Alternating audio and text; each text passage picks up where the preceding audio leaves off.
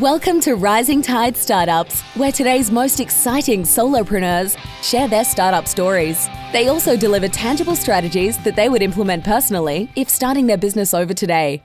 Each episode is a startup masterclass. Make sure you take notes. Take it away, Kevin. This is Kevin Pruitt with another episode of Rising Tide Startups, and my guest today is Meryl Johnston. Meryl, thank you for joining us on Rising Tide. Hey, Kevin, it's great to be here. So I am really looking forward to kind of hearing your backstory. We chatted a little bit before we we hit the record button, but share a little bit with our audience. Who is Meryl Johnston?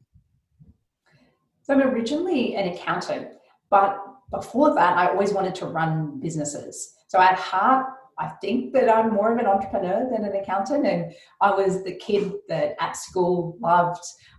You know, my parents would have a garage sale, and I'd love trying to do deals and and, and sell things. But I actually spent 10 years in corporate accounting before I then made that transition back to running my own business. So I spent a little bit of time working at BDO, which is an international accounting firm in audit, and also worked in corporate accounting roles at some big companies in Queensland, which is where I live in Australia. So you kind of skipped over the whole earlier life wanting to be Evonne Goolagong or Rod Laver. Did you kind of missed that one just a little bit? You want to touch on that? Because I actually had listened to that on another podcast, and I said I'd listened to a couple of interviews you had done, and I'm I'm really curious about this this whole idea that uh, you know tennis kind of played in the in that a little bit. Yeah, it's interesting. So I don't play tennis anymore, and, and now my life re- revolves around surfing. But in my early days, in fact, from when I was about eight to 22 years old, my life was all about tennis. And I, I started, my, my grandmother was actually a top tennis player. And through the years, I, I spent a lot of time training and actually at, at one point wanted to become a professional tennis player and played played some professional tournaments. I took a gap year between finishing high school and university, and that was where I played those tournaments. So a lot of my life, my school life, was spent at tennis courts, training, and it was really great discipline actually sure. for running a business. It takes uh, it's a sport that requires a lot of mental toughness. They, they talk about the game being mental, not just physical. And yes, I did the physical training, and, and I'm my physique is different to that of a lot of other tennis players. I'm not, I'm only five foot three, so I'm little and I'm also quite petite. I think I weighed about 53 kilograms back when I was playing. so I, I, did not have the physique. So for me, it was all that grit and determination and doing the best that I could playing against these much larger players. And I think that really set me up for business, which where you need a lot of grit and determination as well. Well, it's, that's really interesting. I I love the whole idea that uh, I mean, just kind of life phases that you've kind of gone through that and even i mean we've talked about this many many times on the show about you know nothing in your in your past is wasted. And i mean i'm sure you, you know, like you just mentioned you're bringing some of these to the table even even today. So take us through kind of that transition maybe the the whole idea that that said you woke up one day and said hey i, need to go out on my own because I, i'm really not a very good employee. Oh, it was funny the my thinking behind that was that I'd left my role at, at BDO in Melbourne and I worked really quite long hours there. It was an interesting job and, and I really felt like I was progressing my career being around other great accountants. But I decided to leave there and move to the Gold Coast for the lifestyle, for the warm weather and surfing. But then I ended up working for another big company in a corporate role and I was getting quick I had three or two promotions in the space of two years. So I was quickly moving up the ladder and there I was working nights, working weekends again. And after a couple of years of that, I reflected and thought, hang on, I moved here for the lifestyle. Mm. I'm just following the same patterns that I was following in Melbourne. Is this really what I want? And so I, I left that job with nothing to go to and went traveling for a couple of months. And when I came back, I wasn't really sure what I would do. I'd always known that I wanted to run a business, but, but even then, I didn't know whether it was the right time to start a business. But I didn't have any work. So I thought, well, I'd, I'd give it a go. And I also, through a recruitment company, registered as an accounting contractor. And so that provided a little bit of income. Sure. And I just registered a business name, got a logo, and, and had a go at doing a, a consulting business. And I hadn't really thought through or done a lot of planning. I, I hear other people leave their corporate jobs and they've spent a couple of years planning what that business would look like no, that wasn't me. I just was ready for a change. I left my job with nothing. And when I came back from overseas, thought, all right, let's just see what happens. I'd actually I'd saved up a year of runway, so I wasn't under financial pressure to earn money tomorrow, which I think really helped. Yeah, I think it, that's probably true. And I, it seems like I remember that uh, you actually did. You have a business partner when you started, or did you start this on your own? Well, so that was my next business. So I went from the consulting business, MCJ Consulting, which was how I transitioned from corporate to working for myself. And then running that business, I realized the challenges in scaling. So once I got into it, then I realized I love business. Well, I'd forgotten that I, I really enjoyed this and so got really involved in the business community. I went to there's events called Startup Weekends, which I think run all around the world. So I'd, sure. Been to one of those yeah. events, and then it kind of triggered my thinking about actually I, I want to run something that's got global potential and the ability to scale. And my consulting business does not have that potential. And so it was there that I, I met uh, I met in an online community a guy called Ben who turned out to be my co-founder for my next business, which was Bean Ninjas. So I, the transition from corporate was the consulting business, and then the transition from that was into a more of a scalable startup, which is what I run today.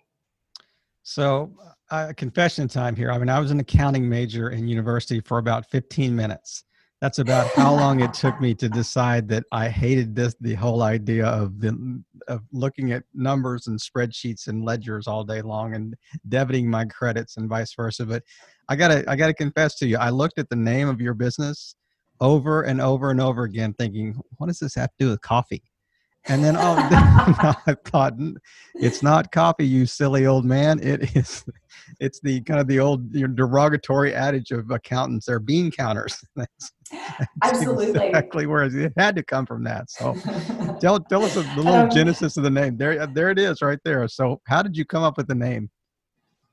it's funny i didn't even like the name when we first started and now i get all kind of well it's a conversation starter some people love it yep. some people don't but people remember it and when we were picking the name we were following a process from a book called the seven day startup and there's a number of steps to starting a business in seven days including choosing a business name creating a logo building a website and coming up with your pricing packages and trying to get a customer in your first seven days and with that methodology, you can't spend months trying to pick a business name. Right. You just have to get started and, and try and find customers.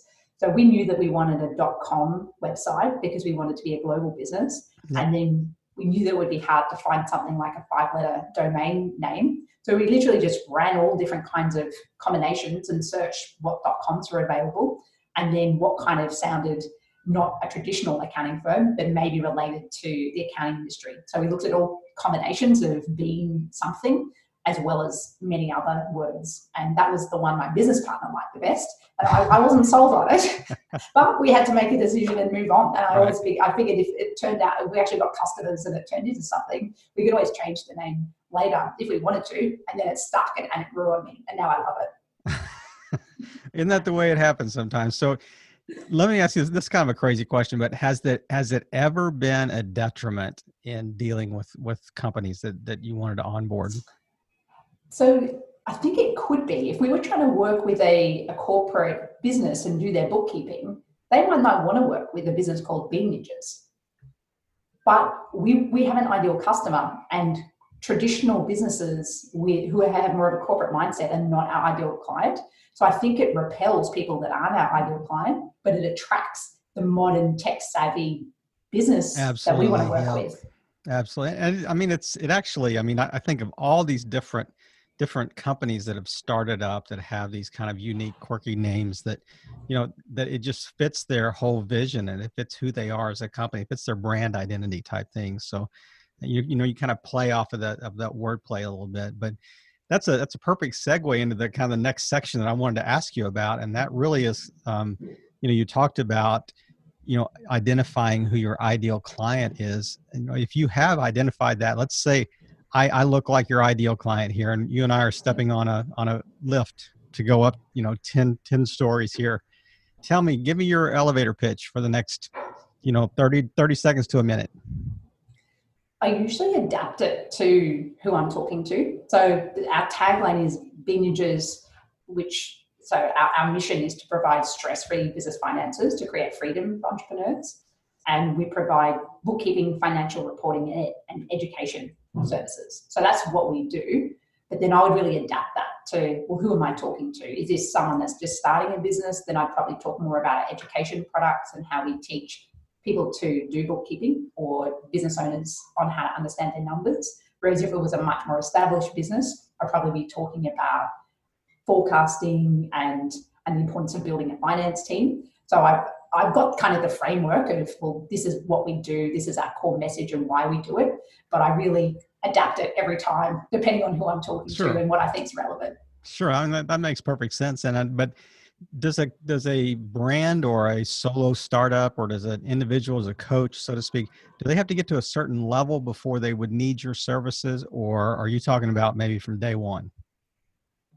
I think it's important to have an accounting system in place from day one, but it might not make sense to outsource the bookkeeping from day one. Mm-hmm. We, we usually say businesses that are turning over between 100,000 and 200,000. That's kind of the entry point into our done for you recurring bookkeeping service.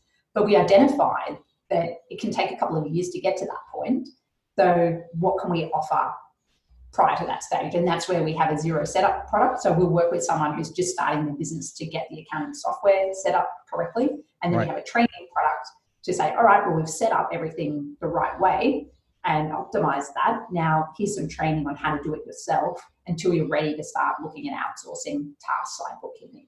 Oh, what a what a great way to kind of onboard. It's, it's something like like a progressive onboarding, where if you're providing the kind of the you know the nurturing process with them early and then when they're ready to to go full scale you're you're right there you you kind of walk them through and wean them off the you know doing it themselves so to speak so you got to be a little more specific because it, I know I know you work in many different areas you talking Aussie dollars Hong Kong dollars Canadian dollars mm-hmm. American dollars so um, there I'm talking in US dollars I, I figured that's kind of generally what a lot of our audience would associate with. We do work with right. clients in a lot of countries. We charge sure. in US dollars for all of our clients apart from Australian clients, and we charge Australian dollars to them. But in terms of the revenue numbers, I said, yeah, that's based on US dollars. Right. So I we we uh, lived in the UK for like nine years, and I the the uh, nonprofit that I work for. I mean, we work with a chartered accountant every year doing audits and and uh, you know looking at our, our book of accounts and our reports and stuff like that this the accounting system in the UK is vastly different than the accounting system in the US. How do you kind of bridge that gap if you have, you know, clients in both places? Do you actually hire people that are US based accountants? I know you have you have people that are working for you remotely as well. So how do you how do you kind of in essence, you know, find someone that's adept in those markets? We do hire local staff. So we've got someone, my business partner actually, is based out of Tucson, Arizona in the mm-hmm. US. And our team manager, so our, basically our senior accountant, is based in Manchester in the UK. So we do have local knowledge. But also, that's the beauty of bookkeeping. And that was if I go back to figuring out the business model that I wanted with Images, well, tax is very country specific. Sure. But bookkeeping, which feeds up into account, international accounting standards, there, there's differences, but they're a lot more similar than tax right. law. And so that was where I saw an opportunity to build a global business where if we can just focus on the bookkeeping side of things, and then each of our clients have a local tax accountant, then things like structure and tax, they can have those specialists provide that advice, whereas our processes are very, you know, 80, 85% the same, regardless of what country we're in. And so our team in the Philippines can do that processing for our client, regardless of the country we're in, and then we have the specialist review it with that location or that country specific knowledge.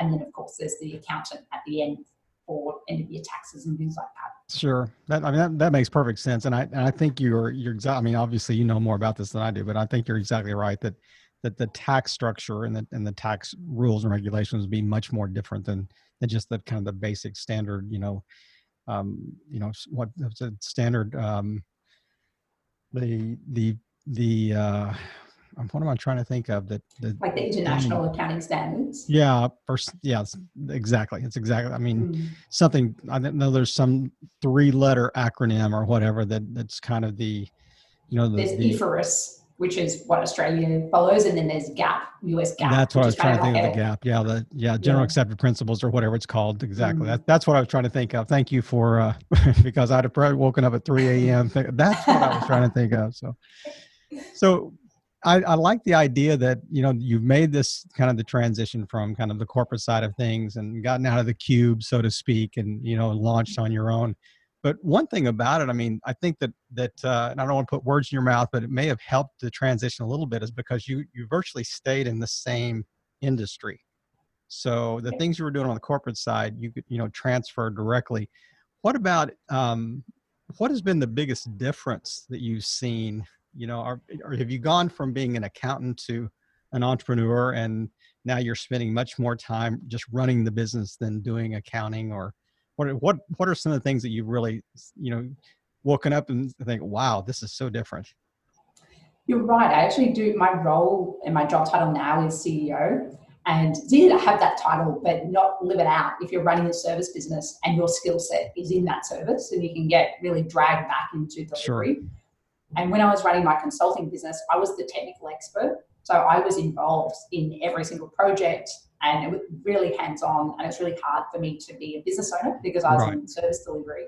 Whereas bookkeeping was a lot more simple than the kind of more complex consulting I was doing. So it's easier to systemize that and build a team. Mm-hmm. I'll give you an example of what my role looks like now. In April of this year, we my partner and I had our first child, and I was able to take a month out of the business, um, not touch anything. So we had people handling sales coming in, onboarding new clients, delivery, quality assurance, and the team also hired a new full-time bookkeeper, all while I wasn't there and the business grew.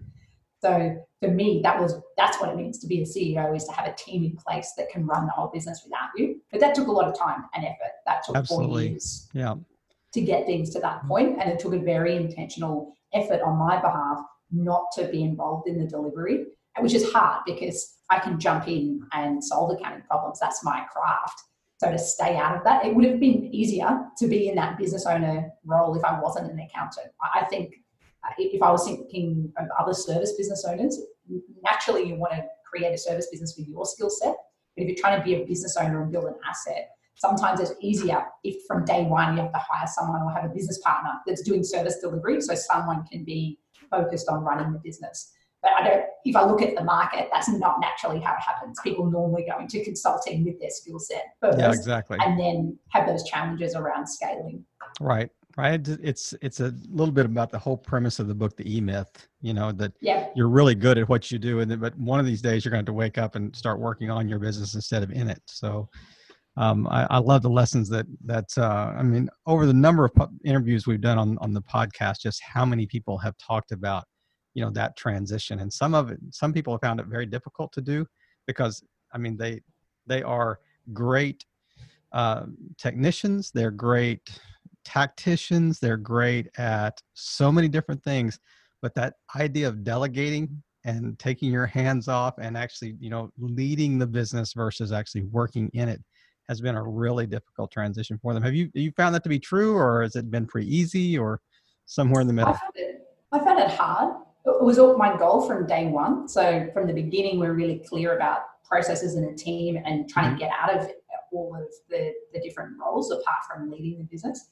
But on the other side, I'm really proud of my profession. So some, I suppose some of my professional pride is tied up in doing great accounting work.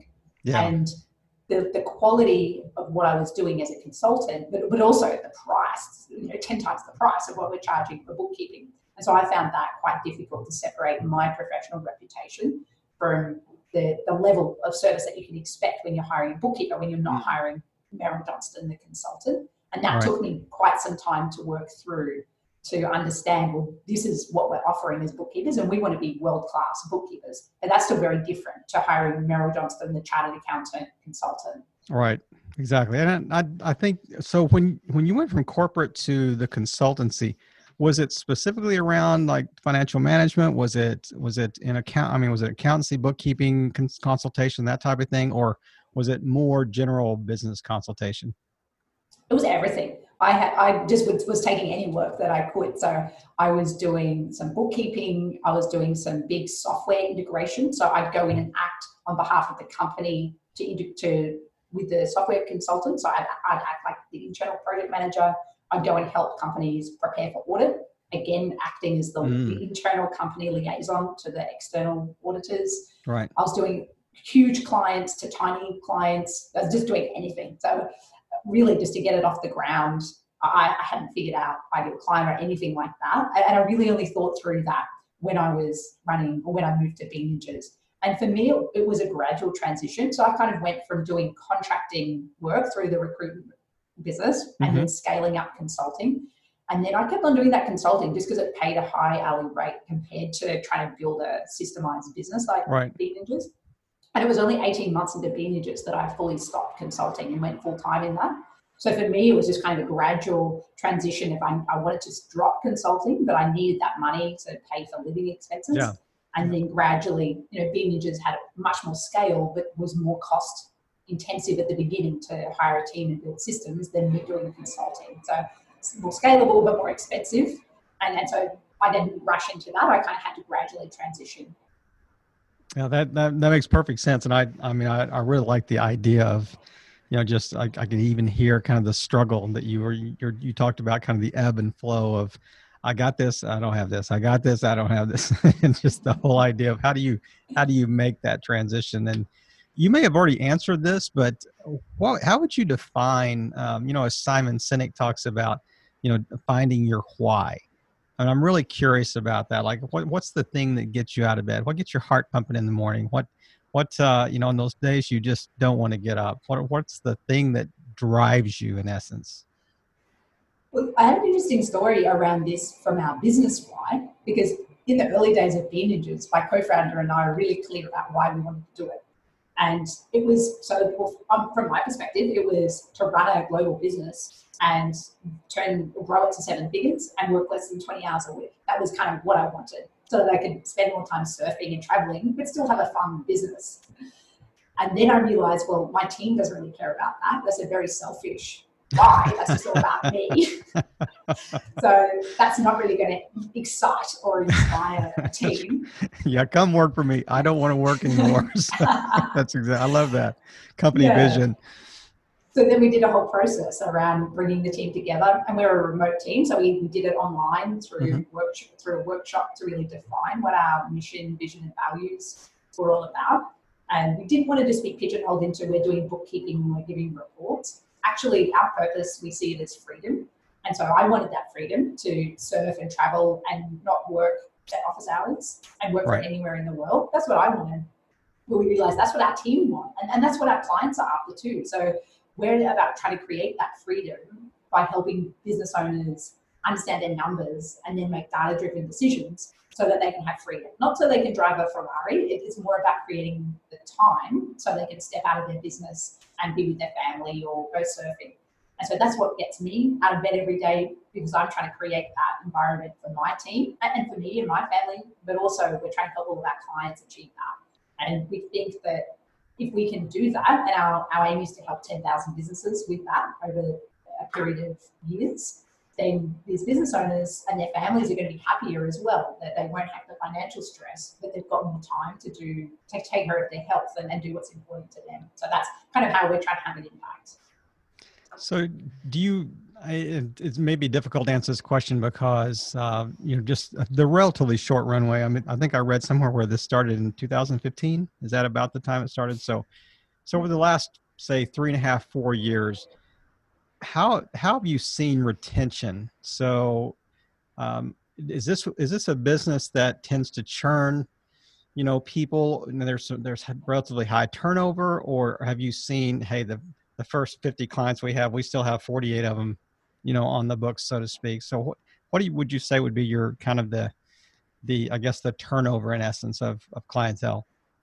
So I think we're, we're lucky in the industry that we're in bookkeeping. People stay with their accountant or their bookkeeper for a long time. Hmm, So it, it makes the sales cycle longer because it's, it's harder to get people to switch. right. And then clients stay with us. So our churn is under 2% a month. Uh, Wow. So that gives you a, an indication of, you know, people, you don't just sign up for a bookkeeper and then move to someone else in two Sure. months. You normally stay with your bookkeeper for a couple. As long as you're in business, if you're in business, you're, Yeah. you stay with them. Yeah. Mm. So this is uh, this is a, another spot that we like to transition in during the the chat here, and this is the one that I, where I, I get to take the headphones and kind of lay them down and get away from the microphone because I really want to highlight you know our guest here because this is the opportunity that you get to you know you've dreamt all your life about being a, a university professor. So here you go, you get you get your your shot in the spotlight. But I'm really curious just the whole idea of what would it be like if you would you know go back and and start up again tomorrow what would it look like what would you do what are some lessons that you've learned maybe two or three things here's the here's the three steps i would do tomorrow if i was going to start a business so just i think this is really apropos for our our listeners on because many of them you know they're probably thinking through this in their minds anyway about what does it look like to take that leap so to speak so walk us through that a little bit so what would you do and and what would it look like so if I was starting again, the first thing I'd want to make sure is my personal finance situation. So I want to have runway. So I want to have savings. So if I don't have savings, then I'd consider staying in my job for a bit longer, and maybe mm-hmm. working another year to build up a bank balance. I'd then also be looking at how can I cut my personal expenses, uh, living costs, or talk with my partner about what we can do there. Because when you're growing a business, you don't want to have huge costs and have to pay yourself a big wage in the early days. Really, yeah. you want to be focused on growing your business. So, first of all, I'd make sure my personal finances are sorted out and then I've got some runway there so that I don't have too much pressure. Then I'd be following the seven day startup method or something like that. So, how can I get to market really quickly? And, and the approach that I think is important with entrepreneurship, which comes from Rob Walling's stair step method, is you don't have to go for the most difficult business model in your first business. So entrepreneurship is like a career. So you might want to build a tech mm, startup. I love that. That doesn't it doesn't have to be your first business. It's it's going to take time to build the skill set as an entrepreneur. In the same way, for me, it took me ten years to really build my skills as an accountant. I'd pick an easier business model, and that will depend on your skill set and your industry knowledge, your network as to what an easier business model is.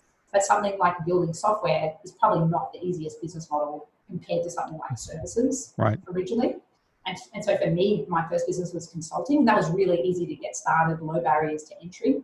And there's a lot of skills you need to learn around sales, proposal writing, dealing with customers, client experience. Maybe you're building an audience. So I do that in a lower pressure environment where you're still getting paid, whether that's consulting or some other service business and then gradually ramp up from there. So for me, Bean Ninjas is a product type service business model. So I went from being involved in service delivery to building a team to to run a service business for me and build an asset. And then now we're building digital products which are much more scalable than service. But I didn't jump into that and I probably couldn't have afforded to do that and I wouldn't have had the knowledge that I do about our market and their problems, what problems need to be solved four years ago.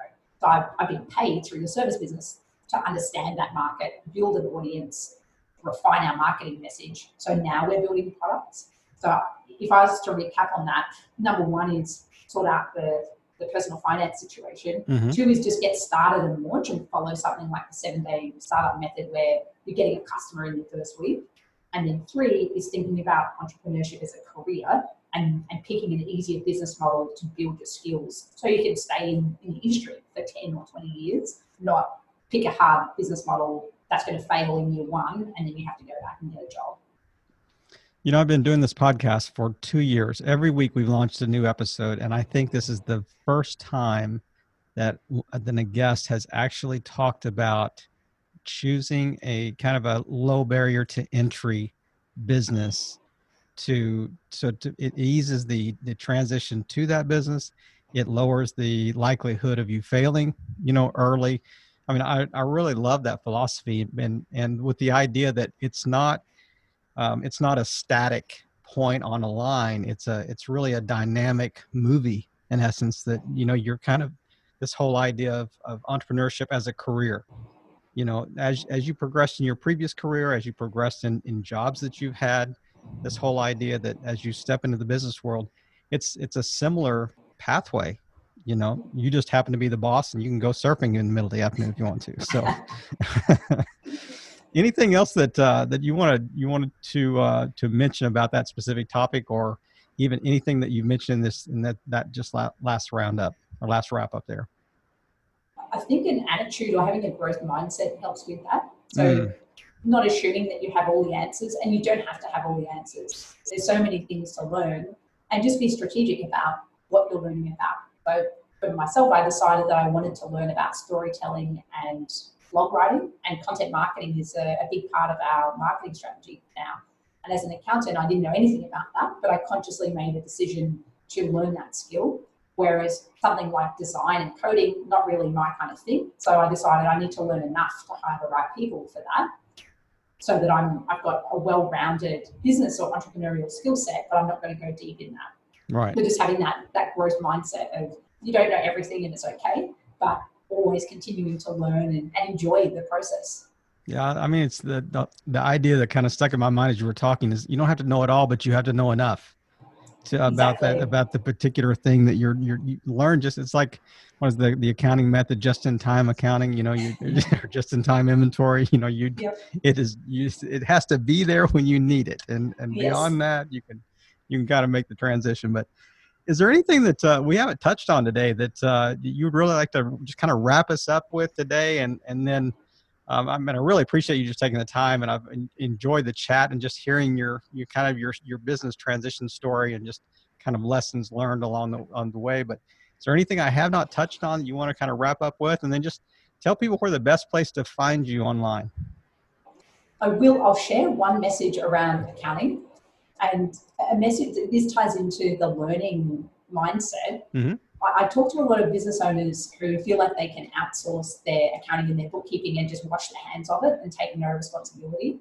And one of my core messages and why I really believe in training is that as the CEO and the business owner, you need to understand enough about accounting and your numbers. The, the responsibility for knowing your numbers lies with you, even mm. if you're hiring other people to help.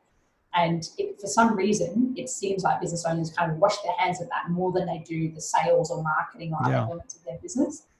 So I really encourage every business owner to put some time into learning a little bit about accounting and going a little bit deeper than you might normally into the numbers for your business because that's what's going to drive the success of your business. Many businesses fail due to cash flow problems. That's the number one reason in Australia. So actually put the time in and and use that growth mindset to learn something about accounting. All right. I and, mean, yeah, let's go. I'm sorry. Go ahead. I was just going to add the my contact details, but I, you look like you're going to follow on from. Well, just from the that. whole idea of just you know that that I, I can't remember the exact quote, but it's something like you know that which gets monitored is is uh, measured. That's yeah. what's measured is met, or something like that. So. That's the yeah the Peter Drucker code. What what is gets measured gets done. exactly. Yeah, that's what I was trying to try. it was somewhere out there, floating around. Same where, same place where the GAAP accounting principles were that, that I couldn't put my finger on. So I think it's early stage dementia. I don't know. you know, I'm, I'm, I'm a grandpa now, so who knows? It, it could be starting early. So, yeah, tell tell people where they can find you online. A couple of places. So there's the Bean Ninjas website, which is B E A N ninjas.com, which you can see. All right, got it right there on the screen. Yeah. And I'm also quite active on LinkedIn. So anyone's welcome to connect with me there. And that's my name, Meryl Johnston.